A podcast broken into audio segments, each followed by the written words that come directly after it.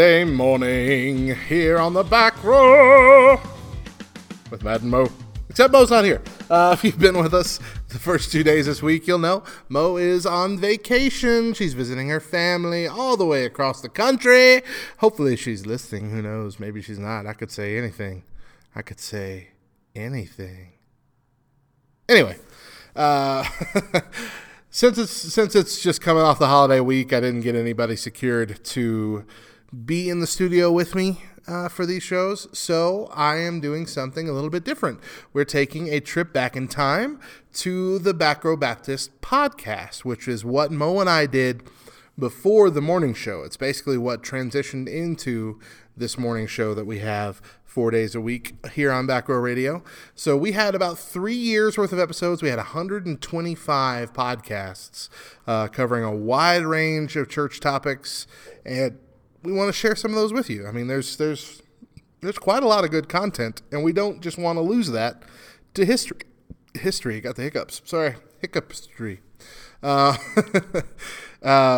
We've gained a lot of new fans since starting the morning show, and we know that a lot of you have never heard this stuff before. So, you know, we're pulling some of our favorite stuff out and sharing that with you. And so we're going to have three different topics we're going to share with you today.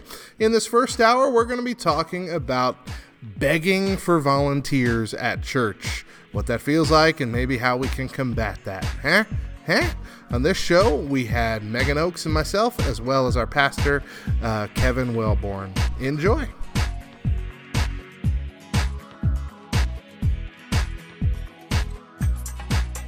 One of my first jokes at Back Row Baptist on Twitter was about how if you want to be left alone in church, just carry around a clipboard because people will assume you're looking for volunteers and avoid you like the plague. So now we all have head up ministries in the church at one point or another where we needed volunteers. Have you ever had a difficult time getting enough? Yes. Explain. Oh. Kevin has a difficult time getting enough volunteers because he wins at everything. That's true. Let's keep it. Keep our feelings. This is personal. Deep down there. No, yeah, of course. Yeah, you have a hard time. And I know the previous podcast was about VBS, and the thing that I'm really pleased with the last 2 years, we've had plenty of volunteers for VBS. That's good. At Highland, so that was probably not the norm, but I was very pleased with that and happy and appreciative of everybody that gave their time. But, of course, yeah, I've had a hard time getting volunteers. Yeah, and I know that wasn't always the case here at our home church, because I remember being in youth group a couple of years. They were desperate for volunteers, and that I didn't really want to volunteer for VBS, but they pretty much begged the entire youth group to be involved somehow. Mm-hmm. So yeah, it has been very encouraging that we've had such an influx this year. But I also know, like at Celebrate Recovery, mm-hmm. Ever since the program began, we've had fluctuations of struggling to find enough people to help out, because Celebrate mm-hmm. Recovery requires quite a few hands to run smoothly, especially the bigger it gets. And it's a longer-term commitment. It is, yeah. Too. I mean, VBS is 4 nights here and you're done. And this is a 1 night a week, every week, all year kind of program. Not always fun, probably. Yeah, that's true. What about you, Megan? Besides VBS, have you led anything else? Led anything else? No. Or seen struggles? But... yeah, just like you were saying with CR, I've approached, you know, a couple of friends and said, you should help lead small group. You should, you know, you've gone through the step study. You should do this. And, but I do this already. I am in this ministry and this and yada, yada, yada. And I can understand that struggle, but at the same time, a church runs on volunteers and a church runs on people being willing to commit and be a little uncomfortable sometimes, so Jesus would want you to volunteer. Guilt's a great motivator. So why do you think it's so difficult to inspire people to volunteer, even for little things? Yeah, you know, I think the easy answer today is that everybody's so busy, mm-hmm. and to say like for VBS even 1 week, you might get. Of course, again, we've had a great experience the last couple of years, but. to say 4 nights or 1 night a week for a year to commit to doing something. I think a lot of times, too, people feel unqualified. Like there's not enough training.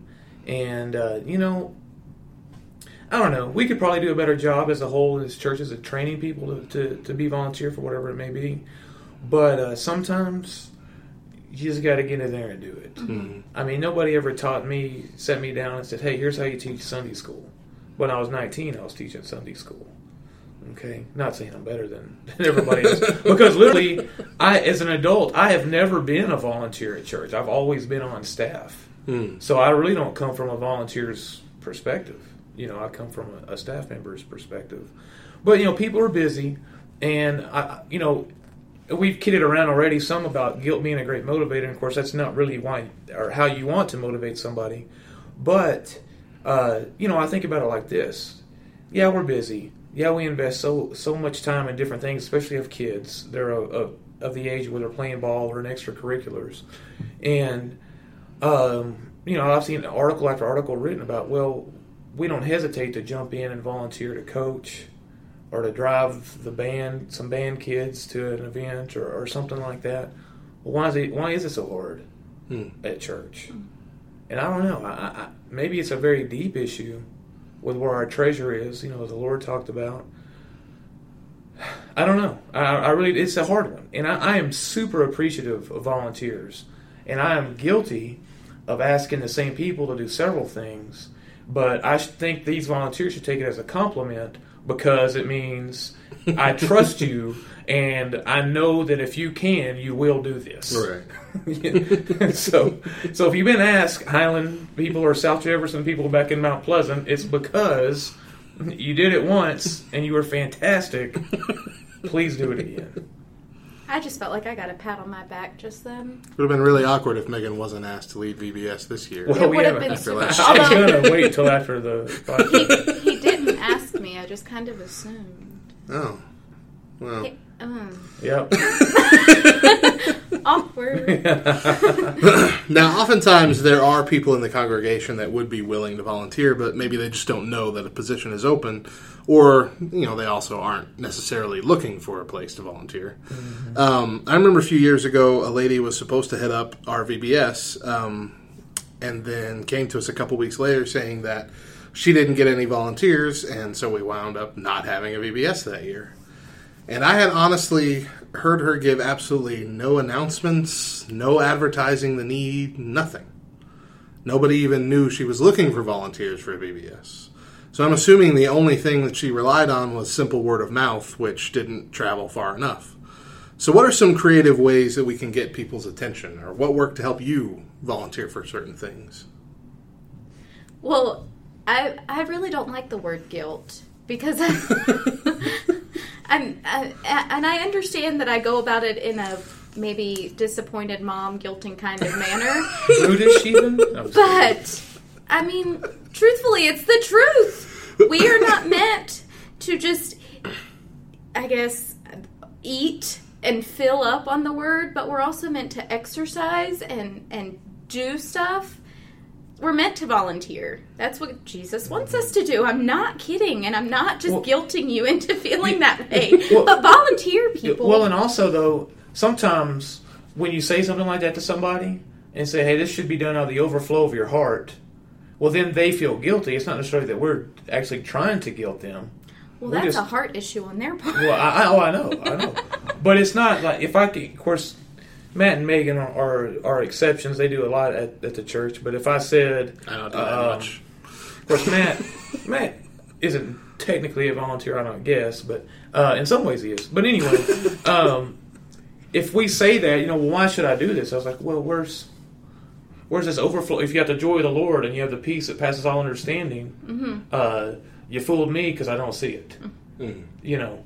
That's not necessarily my motivation. Now, if I say it like that, yeah, that's kind of tacky. But it's not that I'm trying to guilt you.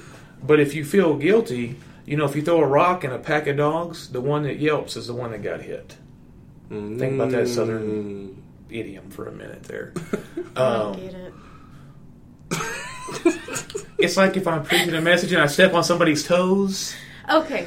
I'm not necessarily thinking about the one that's offended by it. Yeah, I'm not thinking about, hey, I'm going to preach this sermon because Matt needs to hear this. Okay, I don't ever do that. But if it offends Matt, that's only happened a couple times. Okay, that's pretty good. But that sermon was preached directly to me and no one else. Okay, Matt, I got a lot of things to say to you this morning. You have. So Megan touched on a little bit. Give us your thoughts on why it's so important that a believer volunteer in ministry. What does it do for the person? And why? Okay. I think it can become infectious in your life. Mm-hmm. Maybe you win a couple little victories there. And my dad always told me growing up, my dad and cousins and most of the men in my family like to play golf. I don't really like to play golf that much. I mean, it's fun, but I'm not that good at it. But if you play a round of golf, if you hit one or two good shots around, that's what keeps you coming back. Mm. You may hit 100 terrible shots, but if you hit one or two good ones, it'll keep you coming back. So I think if you just try and you see the impact that you make, because as a vocational minister, and I'm sure as volunteers, and Megan can speak to this, you know, sometimes you question, well, what am I doing? I mean, am I making any kind of impact at all? Mm. But sometimes it's the little things that keep you going. I've already forgotten the question. What was the question? Why is it so important that a believer volunteer? Well, and then the other analogy that pastors have always given is that of the Sea of Galilee and the Dead Sea. The Sea of Galilee is teeming with life and it's vibrant and all that types of stuff. The reason is because it has an outflow.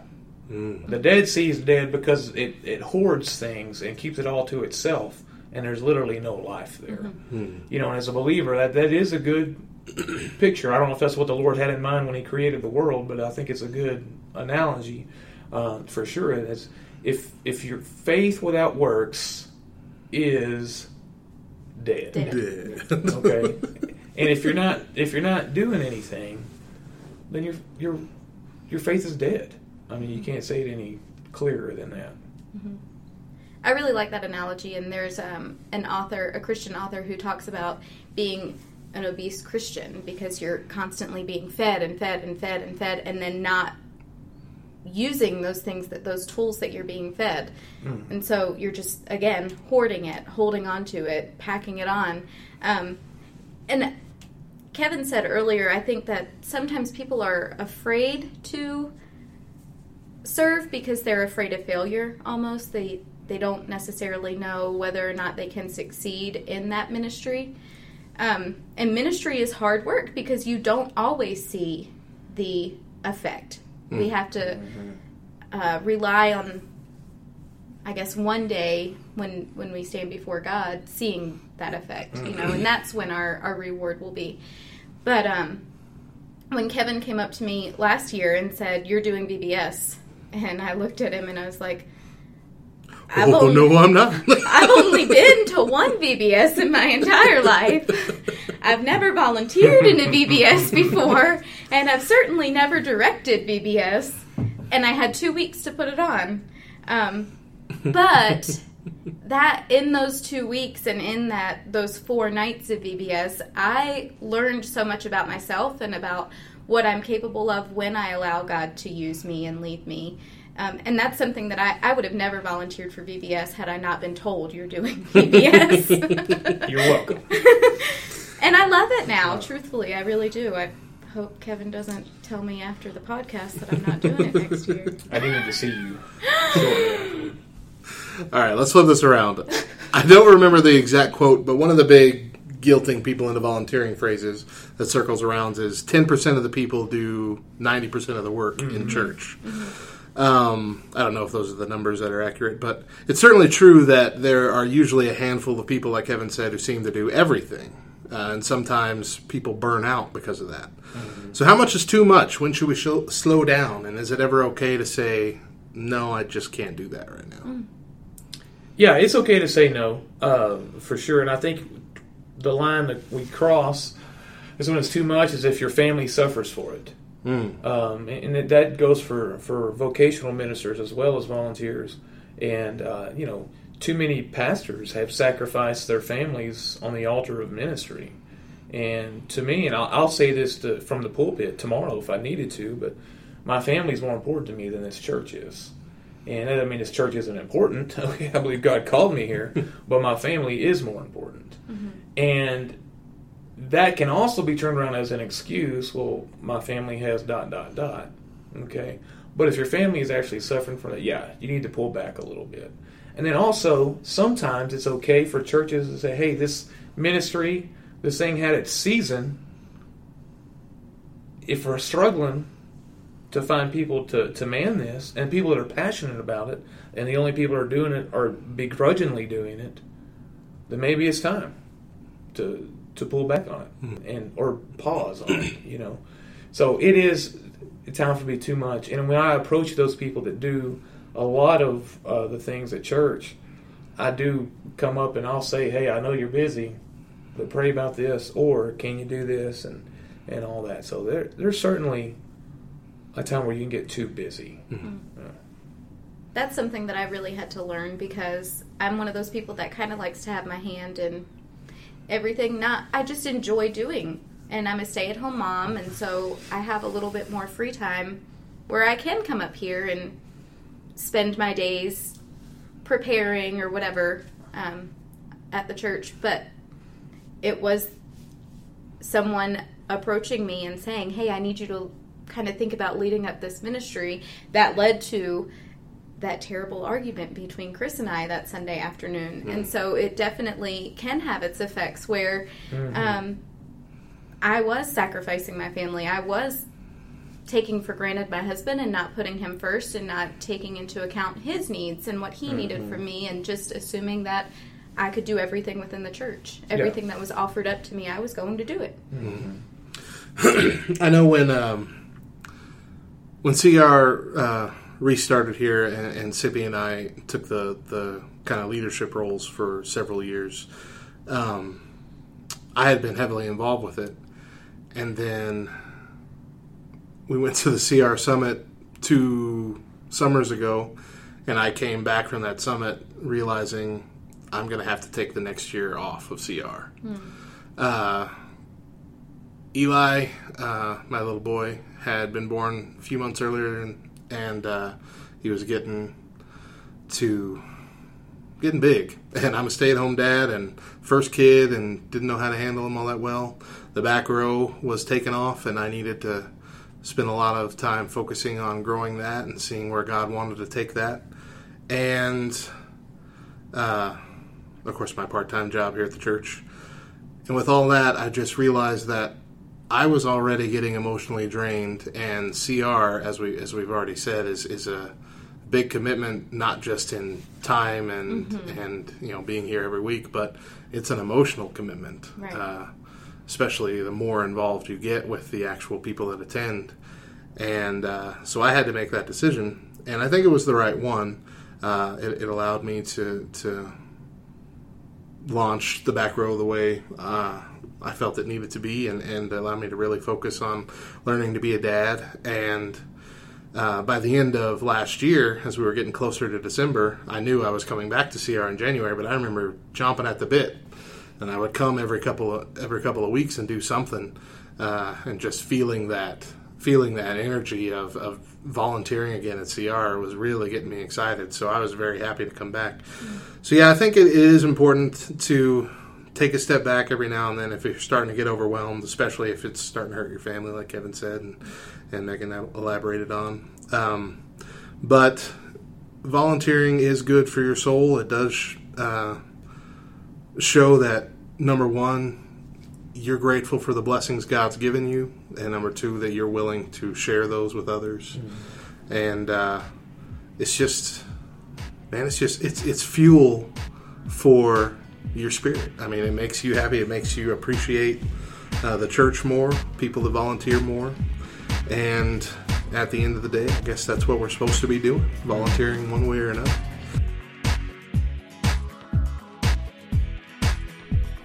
And that is the end of our first hour. Thank you for joining us so far. We have got some music coming up for you, because today is Hip Hop Hump Day, y'all. We got some more hip hop music, rap music coming your way from yesterday and today. That's mixed in heavily with our music mix this morning. We got a few other things coming, a few other genres we'll sprinkle in, but we'll be focusing on the rap. And maybe even some Christmas rap, eh? Yeah, there's actually quite a few very entertaining Christmas rap songs in our queue. So check it out. Stick around. Don't miss it. And next hour, we're going to be sharing stories. We're going to be going back to an episode where we basically just sat around and told tales of our time at youth camp when we were younger. So stick around. Reminisce yourself. It'll be fun.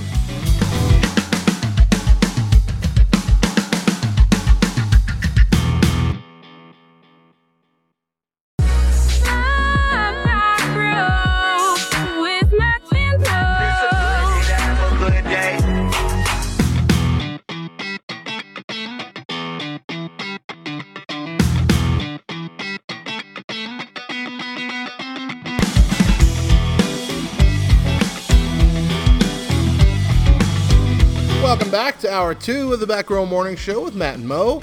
Mo, of course, on vacation, so it's really just Matt and me. Just me. It's just me in the studio.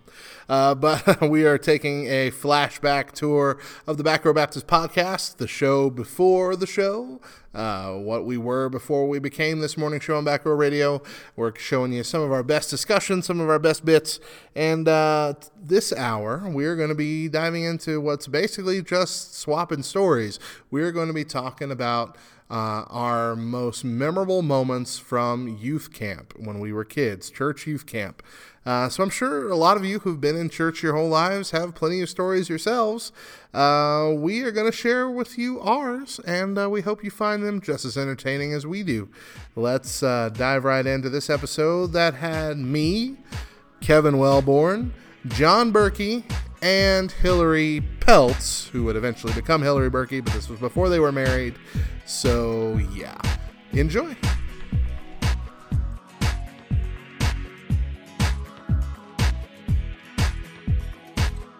Today, we're talking about youth camp, if you can't tell. Yeah. Woo! But before we dive into that discussion, we're going to play a game. We're going to play True Lies. Arnold Schwarzenegger's here? Jamie Lynn Spears? Jamie Lee Curtis? Jamie Lynn Spears? Really? Get out. John had a conversation about Twilight at camp also. I'm concerned. I was not involved in that conversation. He was involved. Two 14-year-old girls. And my girlfriend. He was involved. I was eating a cinnamon roll. Each of you is going to write down a piece of information about yourself in regards to church camp. It's either going to be a true fact or a bold lie. I'll read them off, and the other two of you will have 30 seconds to ask questions about the statement. Oh, and then guess if it's true or not. If the author tricks one or both of you, he or she gets a point for each person he tricks. However, if you guess correctly, you get the point instead. So for every round, there are 2 points up for grabs. Oh, okay, yeah. So if I'm reading Kevin's thing, gotcha, and it's a true story, and y'all both guess that it's false, he gets both your points. Gotcha. You get it? Yes. But if he guesses true and I guess false and I'm right, he gets one and I get one. He gets one. He doesn't get one. Everybody gets a point.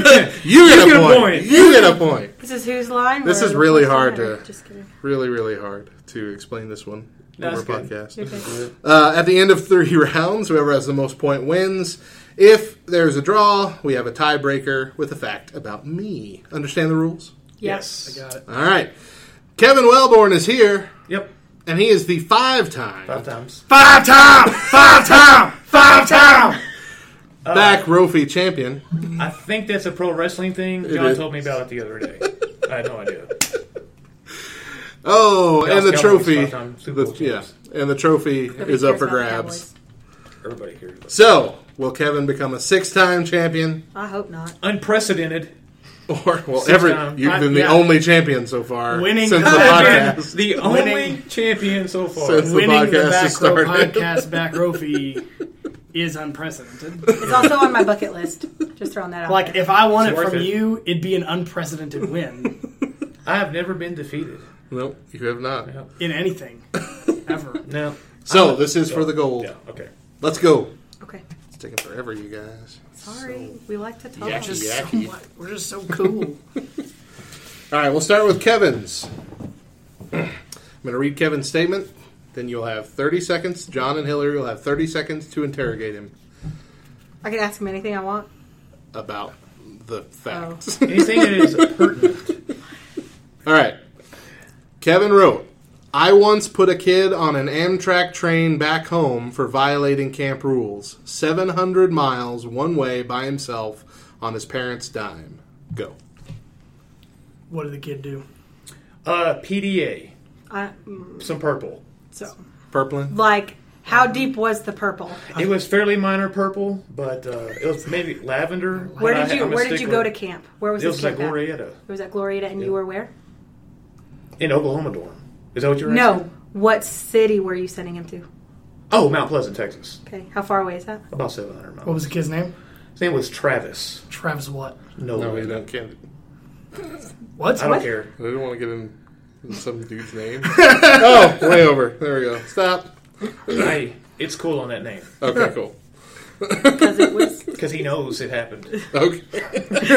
He knows. This is just further punishment. He knows what he did. All right. Shamed in the Back Row Podcast. Shame, Travis. Shame. He is doing spirit fingers to the microphone right now. Sorry, Travis. How else are we going to shame him? Okay. John, is that a true or a false story? I'm going to go that's a false story. Hillary, true or false? I'm going to say that was false. I don't think it was true. I'm going to say that's a false story because I don't think he'd send him on a 700-mile Amtrak. First of all, I don't know if there's an Amtrak that goes from Glorietta to Mount Pleasant. Santa Fe's like 18 miles away. Yeah, but they don't have an Amtrak. They did back then. Sure they did. Kevin, is it true or false? That is actually false. Yes! We did it! But Travis Nolan is an actual kid who is a fantastic teenager. Sorry, Travis. Unshamed, Travis. I'm sorry. Unshamed. Unshamed. I was actually, honestly, I was real close to doing that with one kid, but it wasn't Travis. Travis was awesome. I'm glad I'm not playing because I believed you. I'll text. 100% I'll text Travis after this. Sorry, buddy. Oh, gosh. All right. At the end of round one, John and Hillary both have 1 point. Oh, man, that's bad news for me. All right. Let's read. Great news for us. Bad news for Megan. Let's read Hillary's. Indifferent news for Megan. She's different, yeah. All right. Round two. Hillary wrote, at church camp, I tried to swing into a mud pit and fell on my back and knocked the wind out of myself. Go. What camp? Inlow. Okay. Where? What year? I was in like 9th grade. You don't know what year you were in 9th grade? No. Did you injure yourself? I knocked the wind out of myself, yes. Okay, but did you miss any services at camp that week? No. Who witnessed this event? Everybody except the camcorder guy. Okay. What church were you with at the time? Sandia Baptist. Okay. Who was your youth pastor? Andy Donaldson. Met the guy. Sainting. I sainted it. Boom. That's it. Oh, man. All right. That's a good one. Kevin, true or false? Man, I don't know. I'm going to say true on that. John. I'd say true. They both said true. Hillary? 100% true. Whoa, man. Uh-oh, nice. This is tight. This is going to be a tough game here.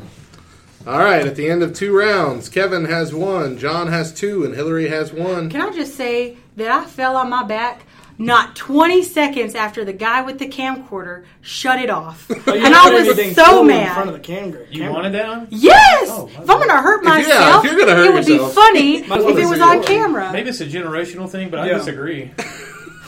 I want everybody to think that I've never messed up in my life. That's because everybody in your generation put every embarrassing thing on AFV, and it had to be read off by Bob Saget. Oh, that is worse. That's Burn, person who's 5 years older. True story. We had camcorders at camp, some of the adults, and we would watch unedited video of camp on the way home on the charter bus.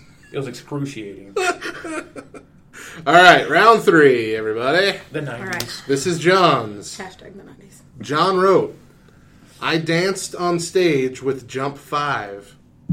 Go. No, you didn't. Who's Jump 5? Jump 5 is a Christian pop band. There's 5 of them. was an Asian girl, a blonde woman. Okay, we get it. Three dudes. What camp? What camp? It was Bible boot camp down in Blanco Canyon by Florida. Okay. 2001. Panhandle of Texas. This is a church camp? This is a church camp. How old were you? It may have said. 2001, I was 10. Okay. Did they ask you to join up after you danced with them? Obviously they did, but no, they didn't ask me to join up. Oh, man. Their mistake. This is completely false because he told me not 2 days ago that he has never been to a church camp before this past week. That's not true. Yes. Okay, so you're going false? I'm going false. Then just for the game's sake, I'm going to say that is 100% accurate and true. John.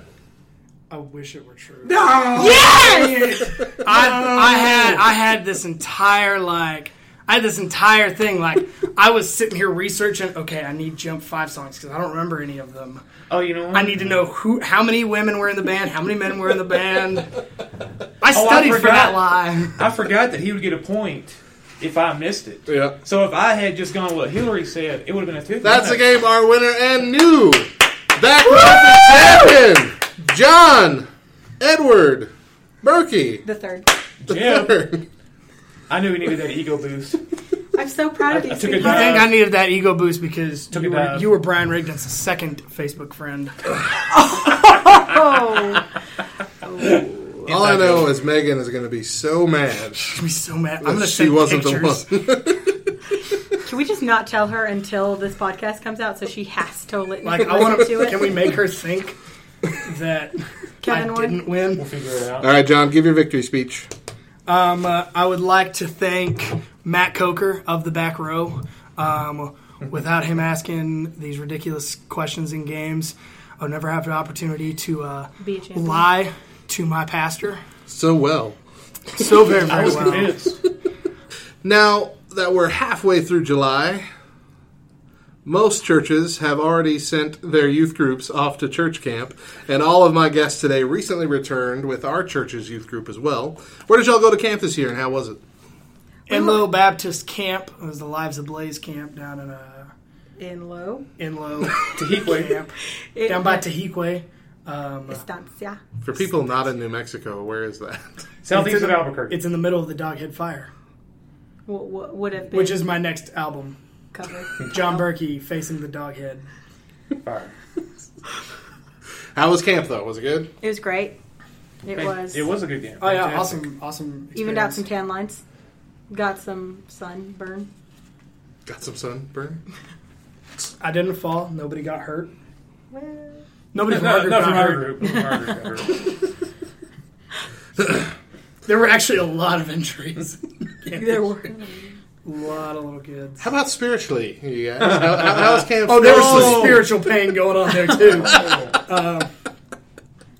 Not spiritually. It was a really good camp. It was, it's a lot smaller camp than I think a lot of people are used to. Or like, I'm used to going to, like, bigger camps in Texas when I grew up. And so it's like, you know, there's, like, 600-700 kids. Oh, geez. And so this was a lot smaller, but I think that made it a lot better of an experience because people kind of got a little bit more together, connection spiritual-wise and that sort of stuff. So I thought it was really good.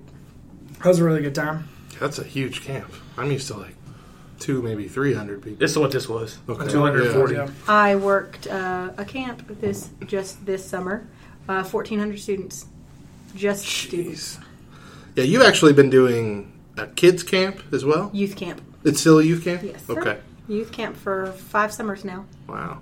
All right, so we already talked about some of these. Well, I guess most of them were fake in the game above. But I want to just kind of have fun today, share today some of the funniest and best moments that we remember from youth camp, either as a teenager or as a sponsor. I'm going to kick off with what was going to be my tiebreaker, if we had a tie. Mm-hmm. In Super Summer 2003, for some reason at my high school, the big game that was arisen was called Doorknob. And what happened? Don't react. Sounds awesome. Is it the fart one where? Yeah, well, we used burps. Oh, okay. If you burped and you didn't say safety. Yeah. And someone said doorknob or any other object is how we played it. you had to touch that object or get beat up or get punched until you do touch that object. Yeah. And so we were still playing that. We've been playing it for a while, and we were at camp. We were down. It had just rained, so it was all muddy, and we were down at like the obstacle course area. And I burped. My friend said, Dakota Helfenstein. He said, what was that? Now you're just throwing last names Helfenstein. Was he a member of the Third Reich? Helfenstein. Good. No, he said window. And I did that whole I'm too cool to play this game kind of thing. Like, I'm not going to do that. And he punched you a whole bunch. No, he didn't touch me at all. He's all right. And then I took off. And I ran for this truck. And I ran across the street. And it was just pure mud. I slipped. Yes. My hand was already out, so I didn't have anything to stop me. And I landed face first, like from forehead to nose, face first into the backside panel of a truck. Oh my god, that story's false. And I did, and I did $600 worth of damage to that truck. And people tell me that's the 2003 money. Right? Dang. And people tell me that once I hit, I stood up for a few seconds, kind of wobbled there like a character in Mortal Kombat who's stunned, and then fell to the ground. Finish him. Yeah. And but all I remember is hitting that thing and then kind of coming out of this black fog lying on my back. Did you break your noggin? I had a very mild concussion and a 4-hour... Not that truck, though. A 4-hour nosebleed. Truck was almost totaled. Wow. But after that, I was okay.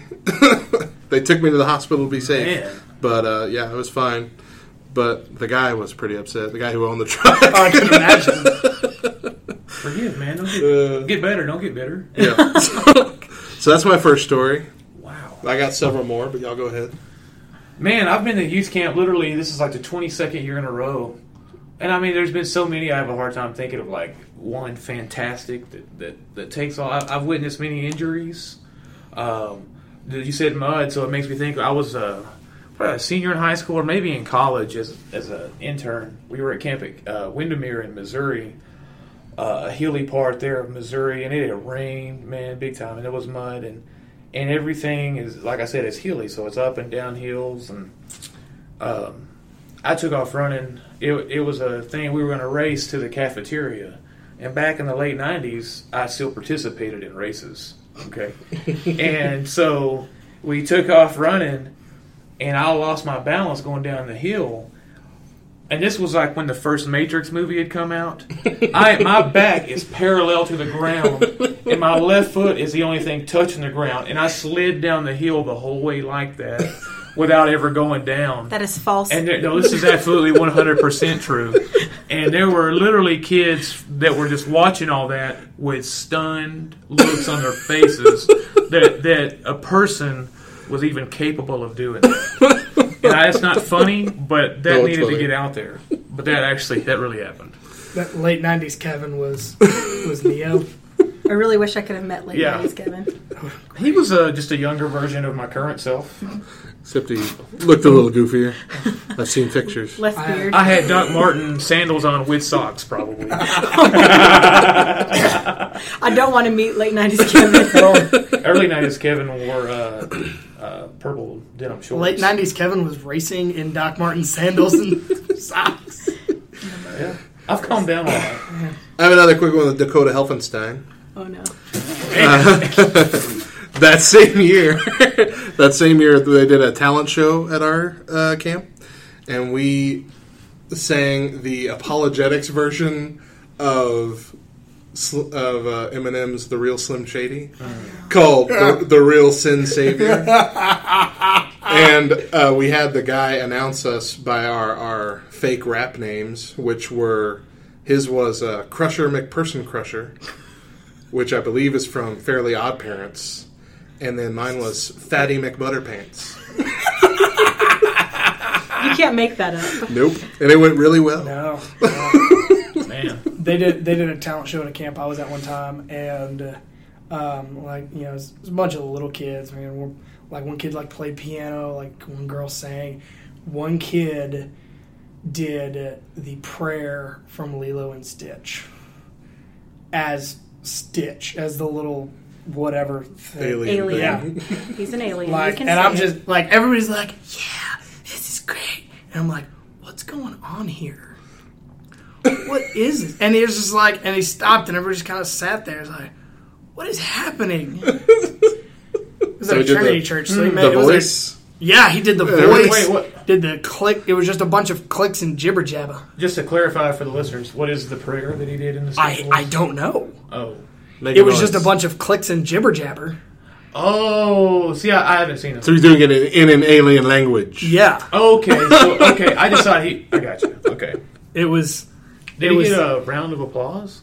I don't remember.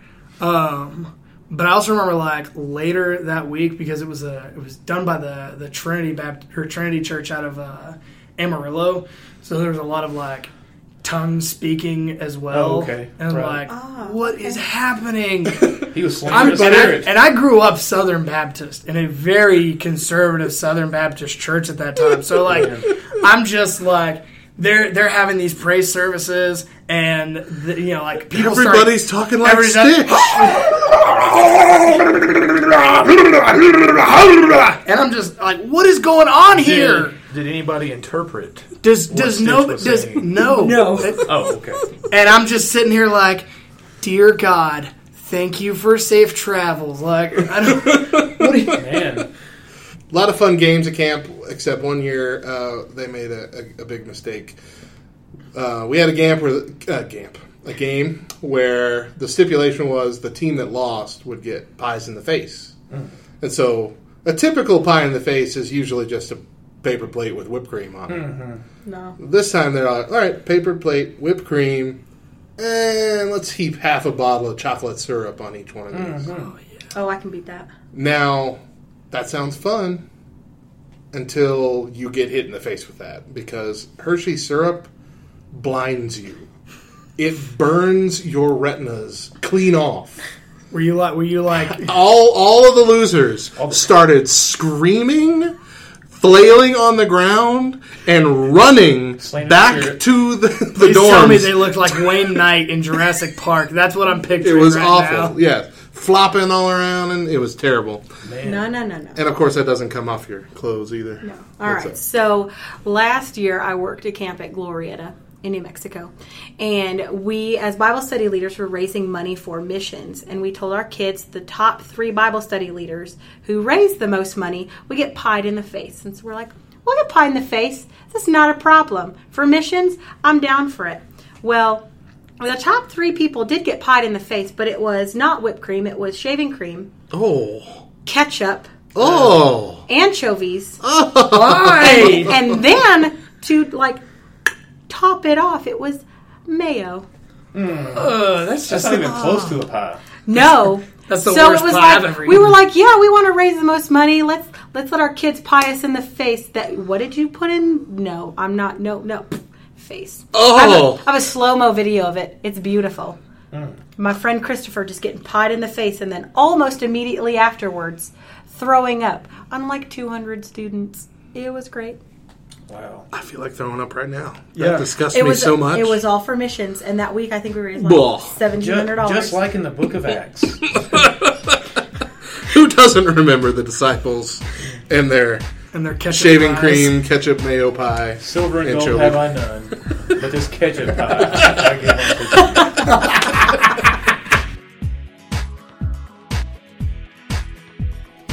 And that wraps up our second hour of the day. We have got one more hour to go. We hope you'll stick around for that. We are playing hip-hop and rap music this morning, just a little heavier than we normally do. For the morning show, we also got some Christmas music sprinkled in because, you know, it's that time of year, folks. That time of year. We're not going to be too heavy with it, not too heavy-handed, at least not yet. But as we get closer, you can expect it to get more and more. But don't worry, it's not going to be that standard stuff that you always hear. We've got tons of rock, rap, hard rock, alternative, all kinds of funny and entertaining, different styles, different genres of Christian music.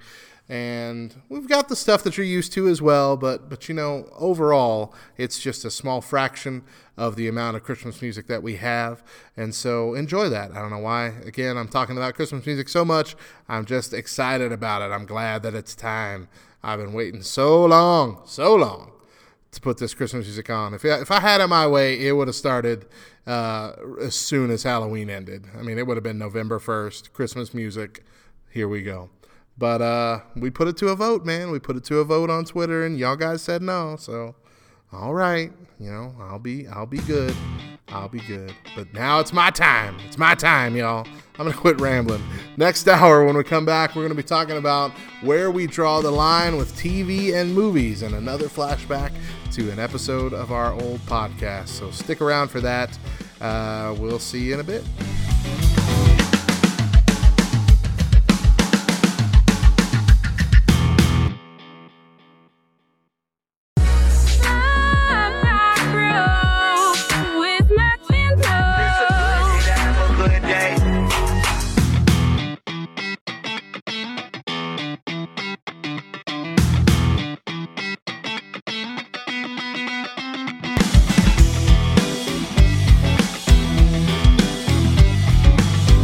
The third hour of the Back Row Morning Show with Matt and Mo, sans Mo because she's on a trip, but we have been diving back into our Back Row Baptist podcast days, pulling out some of our favorite discussions and favorite games and bits and sharing those with you this week. And each hour we're hitting something different, and this hour we are going to be talking about where we draw the line as Christians with TV shows and movies.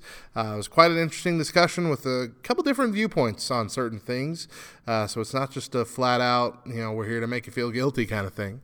Because it's not as easy as you think to wade through this discussion and be a normal human being.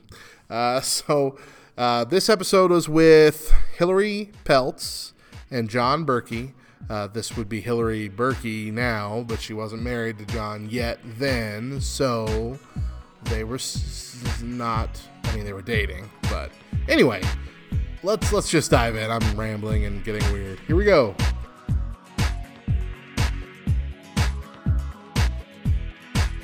Today we're talking TV shows and movies, but before we dive into that discussion, we're going to play a game. We're going to play Christian Movies in Reverse.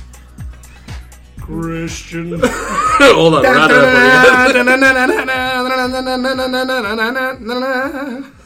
I'm going to explain the plot of a Christian movie. However, I'm going to tell it in reverse. I don't watch Christian movies, Matthew. You have to guess which movie I'm talking about. Is this multiple choice? No. Just blurt out your answers. No. Left Behind. First one who guesses two correctly wins. Soul Harvest. That was never a movie. Y'all get it? You understand? Yeah. I understand. We're going to be terrible at this game. All right. As you may know, in the last podcast, John Berkey finally dethroned Kevin Wellborn and is now the Back Row champion. Back Row champion John Berkey. I will be a fair Back Row champion. A fighting champion. Much like King Friday, I will be a fair king. So, this game is for the trophy. Will John secure his spot as a two-time trophy winner, or will Hillary be our first female Back Row champion ever? Let's hope. Is that another precedent? That's 3 precedents in 2 weeks. Oh, I like this precedent. Let's play Christian Movies in Reverse. Are you gonna set in reverse? If I could have figured it out, I would have done that. All right, here we go. Number 1. A man spends 40 days getting angrier and angrier at his wife and less angry at a trash can. Left Behind. No. At a trash can? Fireproof. There we go, John Berkey. Do we have to say the Christian movie in reverse? No.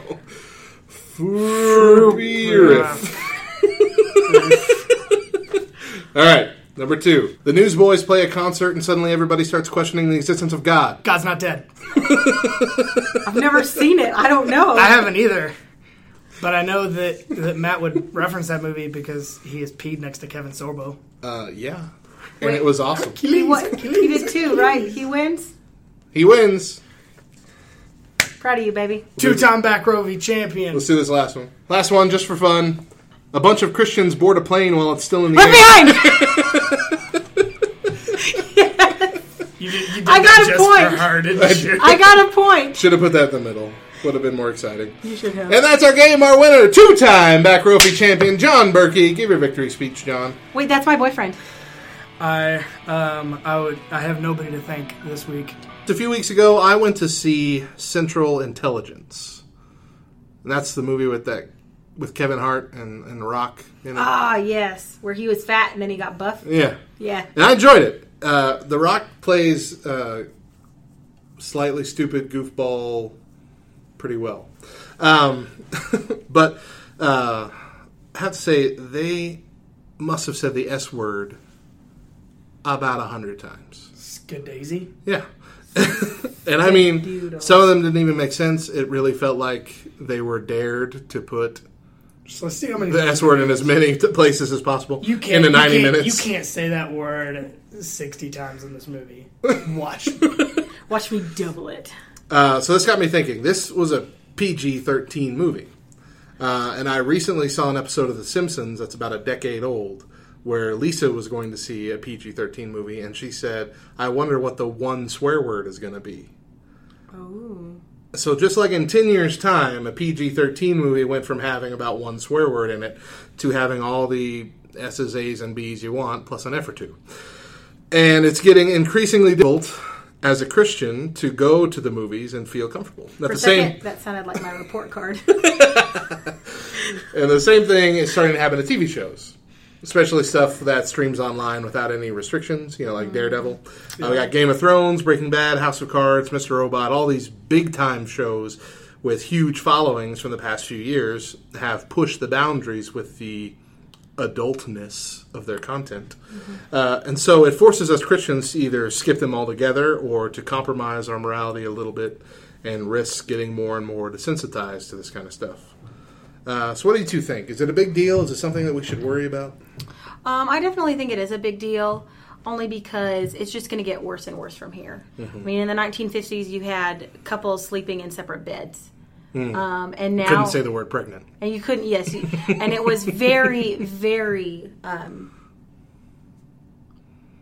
family safe, family friendly. Yeah, yeah. And now nowadays it's like, well, you've got not only couples sleeping in the same bed who aren't married, but you also have maybe even couples of the same gender sharing a bed and things like that. So it's just getting, in my opinion, progressively worse, progressively more adult, even though 5-year-olds are going to act like 5-year-olds. Does that make sense? Mm-hmm. They're going to, when in 10 years, a 5-year-old that is 5 in 10 years, not born yet, is still going to be exposed to these types of things because their parents watch it. Right. Well, I think we've just changed the definition of family friendly, just because there's so much that we're trying to expose people to as much as humanly possible. It's really weird, you know. Back, like you said, back when it's even like my parents were growing up, even when we were growing up, it wasn't near this bad. You know, but we've come to the time, we've come to a point where it's like, oh, well, censorship is wrong, and people need to be exposed to these sorts of things. It's like, no, I really don't think that's the option. We did when we were at camp, one of my groups, I had to meet with a group of kids from all these different churches. And we were trying to get to know each other, and we're like, well, what's your favorite TV show or movie? And one kid goes, Orange is the New Black. And I'm like, dude, you're 12. You shouldn't be watching stuff like this. Why are you watch these shows? You're exposing yourself to these awful things. Okay, next, what's your favorite movie? Deadpool. What is going on here? Why do you can't... Come on! All right, so confession time. Yes. As a Christian, what do you tend to compromise on, and what do you refuse to compromise on when it comes to what you watch? And I'll go ahead and start, just to be fair. I loved Breaking Bad. Now, people get angry at that show for the wrong reason a lot. There's a lot of people said, oh, why do you watch that? That glorifies drug use and all this kind of stuff. No, it does not. Every person who uses drugs on that show is disgusting, and most people involved in making it, using it, selling it, or whatever end up dead by the end. Nobody's life is glamorized by being a part of the drug trade in that show. But they still had a lot of language, a lot of violence, and, of course, drug use, which was a big deal because it's not from Netflix. It wasn't from HBO. It's from a network, a non-premium channel. That show's AMC. Gone with the Wind. Yeah. Yeah. 6 times a week. So with this show, I'm still not used to all that being on regular TV pretty much. But with the show, the language and the violence wasn't constant. They were big things that usually built up to season finales and stuff like that. It happened sporadically, so it didn't really bother me morally as much. But however, then you have Daredevil, which I've only seen the first season, but it was a nonstop barrage of cussing, but especially violence. Very violent. Like cringeworthy, I gotta fast forward through this part kind of violence. I have not actually watched the second season. Yeah, I haven't gotten the second season. But I can't imagine it gets any more family friendly with The Punisher and Elektra coming on. But story-wise, that first season was fantastic. Phenomenal. But I don't think I can watch it again. And I don't think I can do season 2 either. I got a few more, but what about you guys? I probably about the same. I think compromising on language and violence is kind of my, I guess, dirty little secret, whatever you want to call it. I think it's really everybody's, because I think Christians have kind of come to the point where it's like, well, if we want to watch movies, this is what we're going to have to deal with. The one thing I will not compromise on at all, and there's a reason behind it, I will not compromise on nudity in a film, because when I was in high school, I went over to a friend's house. It was a drumline thing. We had just gotten done playing a football game, and we went over to her house. And we're like, we're gonna watch 300. And it was great up until there were naked people all up doing their, and it was like really awkward too. I don't know if there's like a non-awkward nudity, but it was like people in like goat heads, and it was Ooh. It was just like Greek mythology nakedness, and that would have been one thing. But my friend's parents were in the room, at the time, and they were like, "Yeah, all right, goat head naked lady." It was just so awkward and weirdness. It's like, nope, no longer will I do this. I don't want to see anything more than a little upper thigh. Nope. That reminds me of a story, just real quick, of a youth group where the youth leader was taking the kid. It was a youth group here from our town. Took their kids to Lubbock on a trip thing. Wanted to take them to a movie. Saw that there was a Jim Carrey movie playing. They're like, we'll go see that. And it was Me, Myself, and Irene. Oh! With just nasty. You got to see the hotel room? Sex jokes, yeah. Hotel room stuff, all that. Never seen it. Yeah, it was a mistake to watch it. I watched it for that same reason. I just assumed, it's a Jim Carrey movie. Pretty much everything that he made up to that point was pretty much family friendly. He hadn't gotten into his dirty or darker stuff yet. That was like right after Ace Ventura. Oh, those sorts of things. Yeah. Personally, there's not a whole lot that I'm opposed to a lot, but only because I know my struggles and I know what my triggers are. And so if I think, a friend is recommending this TV show for me, instead of just watching it just to watch it, I will go on IMDb, and it's got this great little feature, because I've got it on my phone, where it says it is a parent's guide. And so what it does is it rates everything from sex and nudity to violence to gore, language, all of these things. And I know that for me personally, if it rates higher than like a 3 or a 4 on many of those categories, I just won't watch it. Only because I don't want to put myself in a position where I'm going, is this compromising what I believe in? Right. At the same time, there are movies that I really want to watch that I'm kind of like, I just don't care what it says. And so, you know, and that's kind of all on me, and I know that, and I'm an adult, and I accept that. Yeah. But there are things like Orange is the New Black and a lot of shows on Netflix that I just won't watch. Fortunately for me, I just don't want to watch Orange is the New Black. It does not look... It just... Well, like, I have a lot of friends, mostly online, and most of them, I guess, aren't Christian, but that are heavily into Game of Thrones. And having... Yeah, it's the big deal right now. And, you know, I've been interested in it, but I knew that there was, you know, nudity here and there. But then I did a little more digging as I got more and more tempted to watch it and realized... Yeah, it's not just nudity. There's several, like, softcore pornography scenes. And I would almost even suggest they're not that softcore either. Really? So, I mean... In passing through, you're like, oh, no. So, that, I mean, that's... That was my girl in the room.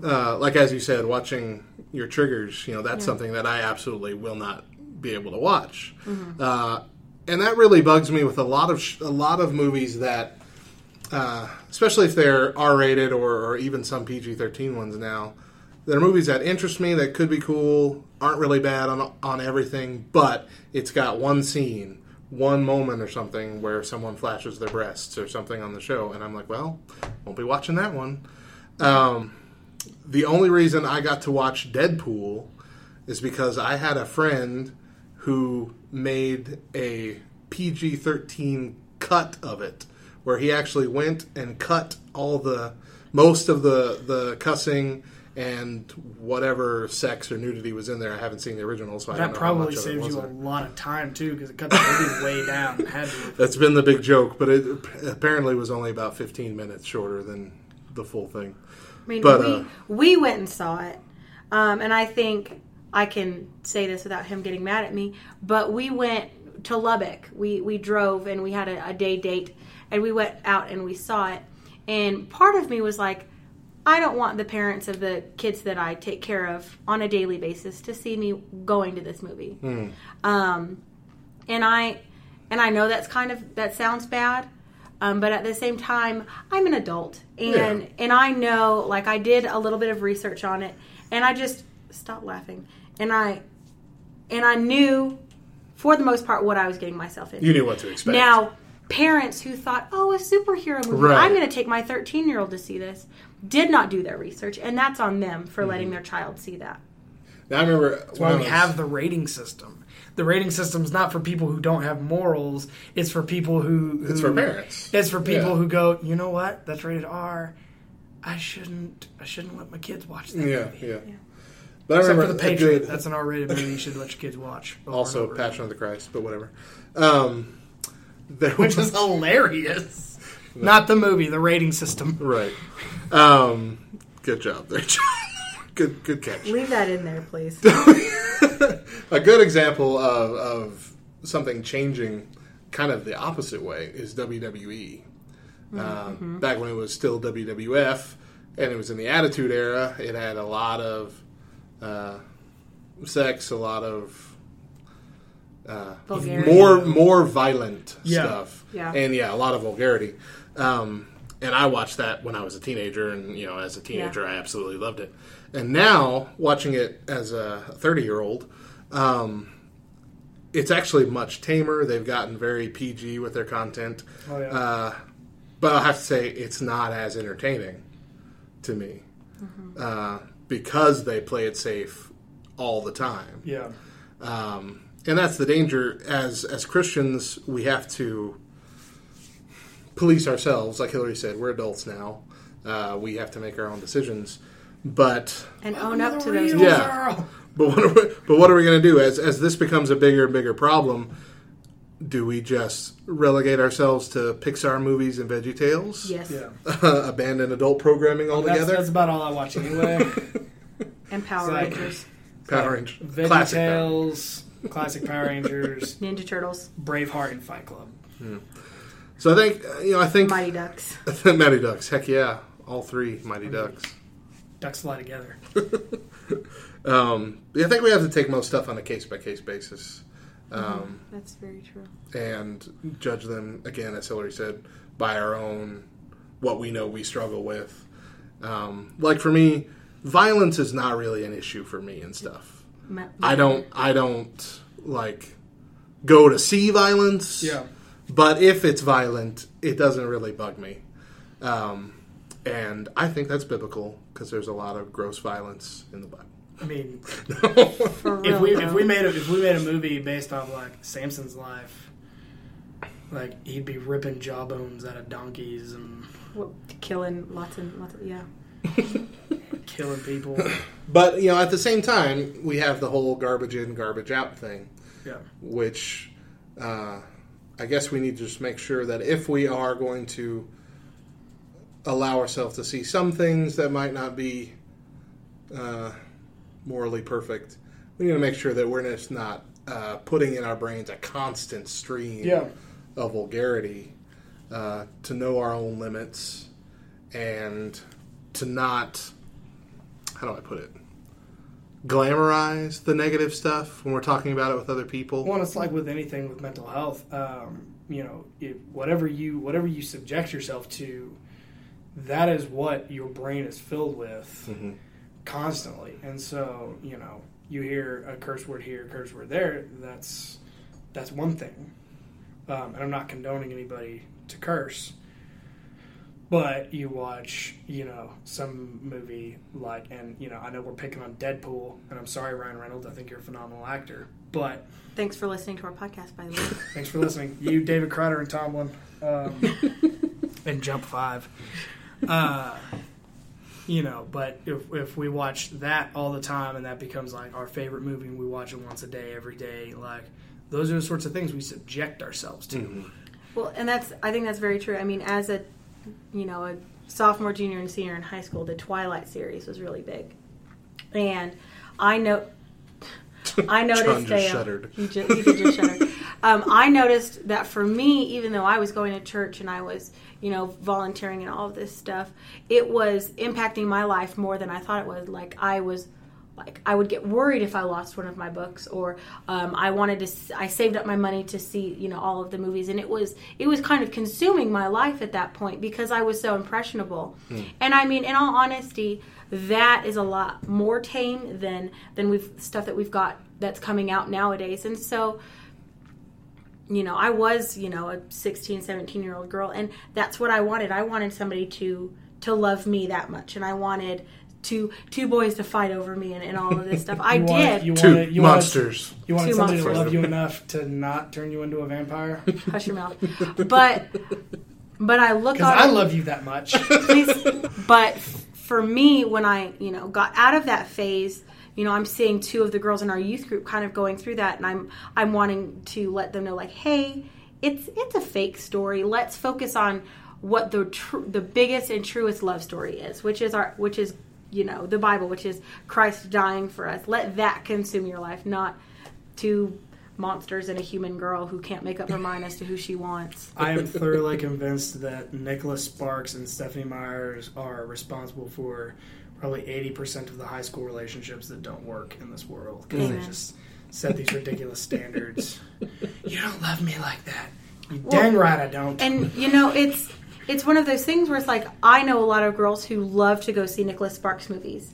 And, while they don't really have, violence, they don't really have language, what they do have is an excessive amount of love and things like that, where girls are seeking that, especially when they're young and they're insecure and they don't really know, how to find their true worth.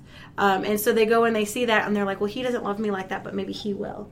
And so they go and they chase after all of these different boys rather than chasing after Christ, mm-hmm. which is a big deal. Even, I know that we're talking a lot about violence and gore and stuff like that, but that's a big thing for girls. No, yeah, that's a great point that I didn't really think about. Well, and right now what a big deal is because Frozen 2 is coming out, there's this huge, move for Disney and Pixar to give Elsa a girlfriend. Mm-hmm. And for me personally, I know that if that's something they do, Disney and Pixar, if that's the area that they're moving towards, is not something that I'm going to let my children watch, because I want them to grow up knowing that God created men and women in, you know, the confines of marriage to be together.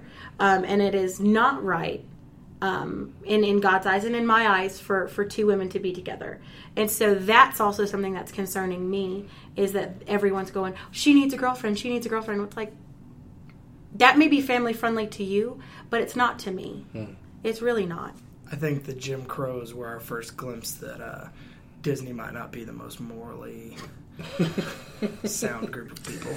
All right, lastly, what are some TV shows or movies that are both high quality and morally safe that you'd like to recommend to our listener? The Big Bang Theory. Boom. Hysterical. Now, even though it might not be like morally right all the way around, because you do have things like premarital sex and things like that, but it's just good, clean fun. You know, there's no cursing. It's just nerds making fun of other nerds, and I really do love Judge Judy. Also, she calls out the idiots and she's not ashamed of it. Every family in America needs to watch Judge Judy. Oh my gosh. John? I think the last really clean show that I ever watched was Home Improvement. Yes! That was the last, like, real clean show, like, okay, yeah, there we go. No, I mean, and I'm a superhero fan, so naturally, but I really like Arrow and the whole Arrowverse, because it is good. Yeah. They could make that a whole lot darker and a whole lot, like, grayer, but they're like, you know what, let's just kind of keep it mostly above whatever. You know, I'm a wrestling fan, so I guess if you're a nerd, you know, WWE, like, I like a lot of their programming, just because a lot of that stuff interests me. And it's like you said, it's getting a lot cleaner. So I guess if you're a nerd, if you're not a nerd, you're kind of just out of luck. Yeah. To watch anything good. Hey, you know what? No, I take that back. You take that back there. I got shout out to Patricia Heaton. The Middle, I recommend. It's very good. It's a family dynamic. There's no, I can't remember any instance of sex or vulgarity in that show. It's just. And it had Neil Flynn in it. It does still. As the janitor. Yes, he's very good.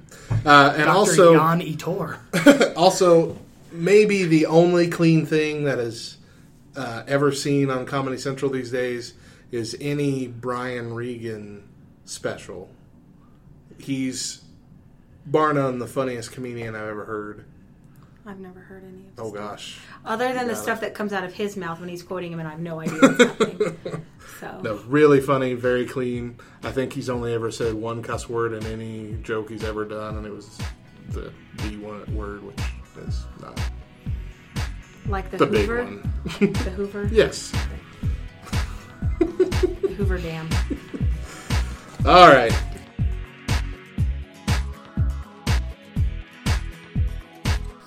And that wraps up our top of the third hour here. Thank you for joining us for this show. We are going to have a little bit more for you at the end of the hour when we come back for the Bible verse of the day, thought for the day, and we're going to discuss a little bit more about our currently ongoing contest that if you haven't already entered, you're going to want to when you hear what the prizes are. So stick around for that. And until then, we've got some more awesome Christian music of every genre from every era for you, with a little heavy-handed today on the rap and hip-hop from yesterday and today. Enjoy that, and we will see you shortly. Stick around.